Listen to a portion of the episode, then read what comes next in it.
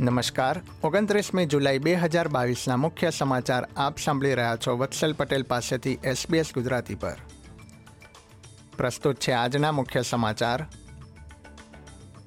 ઓસ્ટ્રેલિયાના ઘરોમાં વીજળીના બિલમાં મોટો વધારો થાય તેવી ચેતવણી. ઓસ્ટ્રેલિયામાં કોવિડ નાઇન્ટીનથી એક જ દિવસમાં એકસો સત્તાવન મૃત્યુ નોંધાયા. અને બર્મિંગહામમાં કોમનવેલ્થ ગેમ્સનો પ્રારંભ થયો.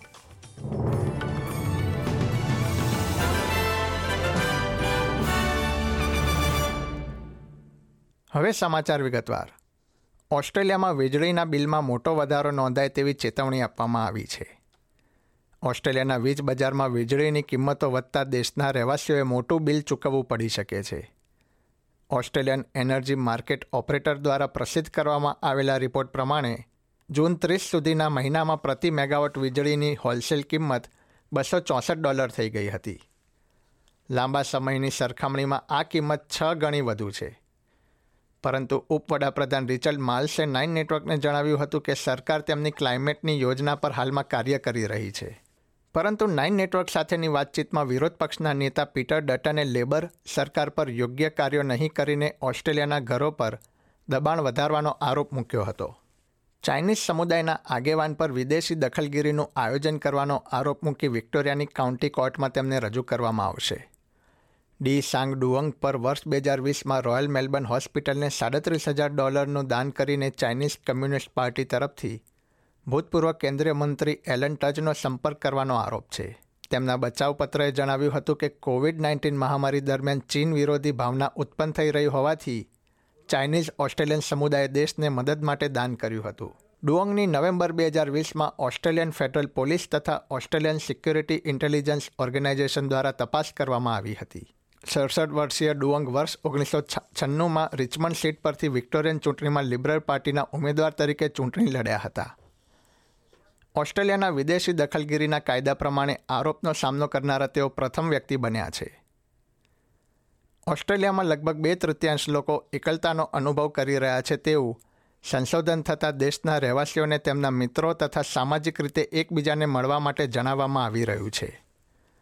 ટેલ્સ્ટ્રા દ્વારા જારી કરવામાં આવેલા ટોકિંગ લોનલીનેસ રિપોર્ટમાં જણાવવામાં આવ્યું છે કે કોવિડ નાઇન્ટીન મહામારી દરમિયાન સત્યાવીસ ટકા લોકોએ પ્રથમ વખત એકલતાનો અનુભવ કર્યો હતો, જેના કારણે તેમની સામાજિક તથા માનસિક સ્વાસ્થ્ય પર અસર પહોંચી છે.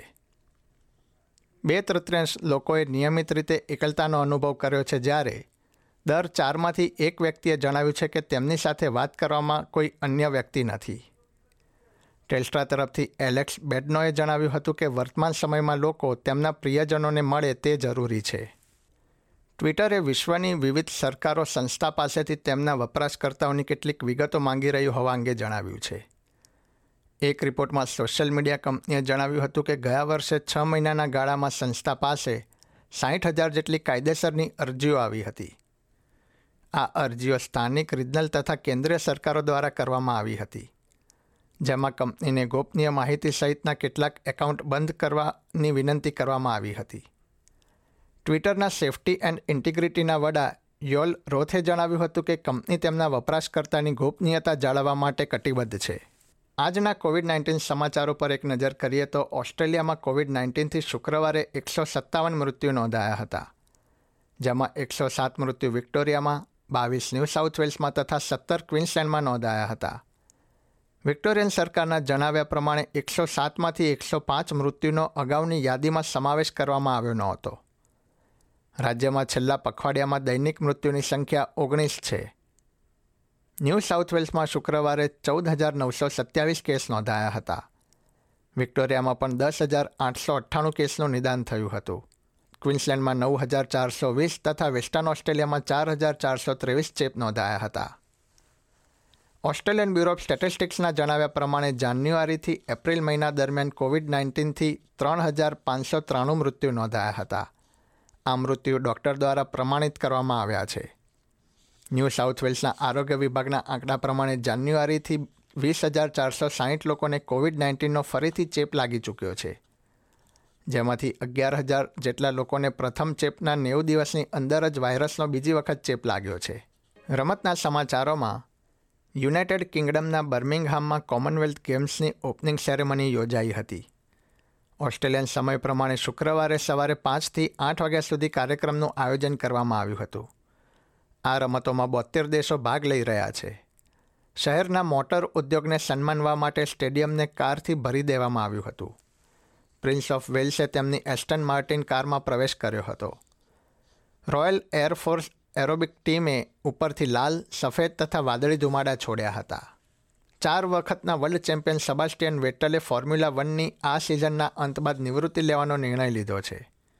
તેણે પરિવાર તથા અન્ય કાર્યો પર ધ્યાન કેન્દ્રિત કરવાના લક્ષ્ય સાથે આ નિર્ણયની જાહેરાત કરી હતી. વેટલે પોતાના નિવેદનમાં જણાવ્યું હતું કે રેસિંગ ડ્રાઈવર તરીકે ક્લાઇમેટ ચેન્જનો મુદ્દો તેના માટે મહત્વપૂર્ણ છે અને તે પોતાના બાળકોને સારું ભવિષ્ય આપવા માંગે છે. પાંત્રીસ વર્ષીય German driver Aston Martin team તરફથી કાર ચલાવે છે. આ સાથે જ આજના સમાચાર સમાપ્ત થયા. આ પ્રકારની વધુ માહિતી મેળવવા માંગો છો? અમને સાંભળી શકશો Apple podcast Google podcast Spotify કે જ્યાં પણ તમે તમારા પોડકાસ્ટ મેળવતા હોવ.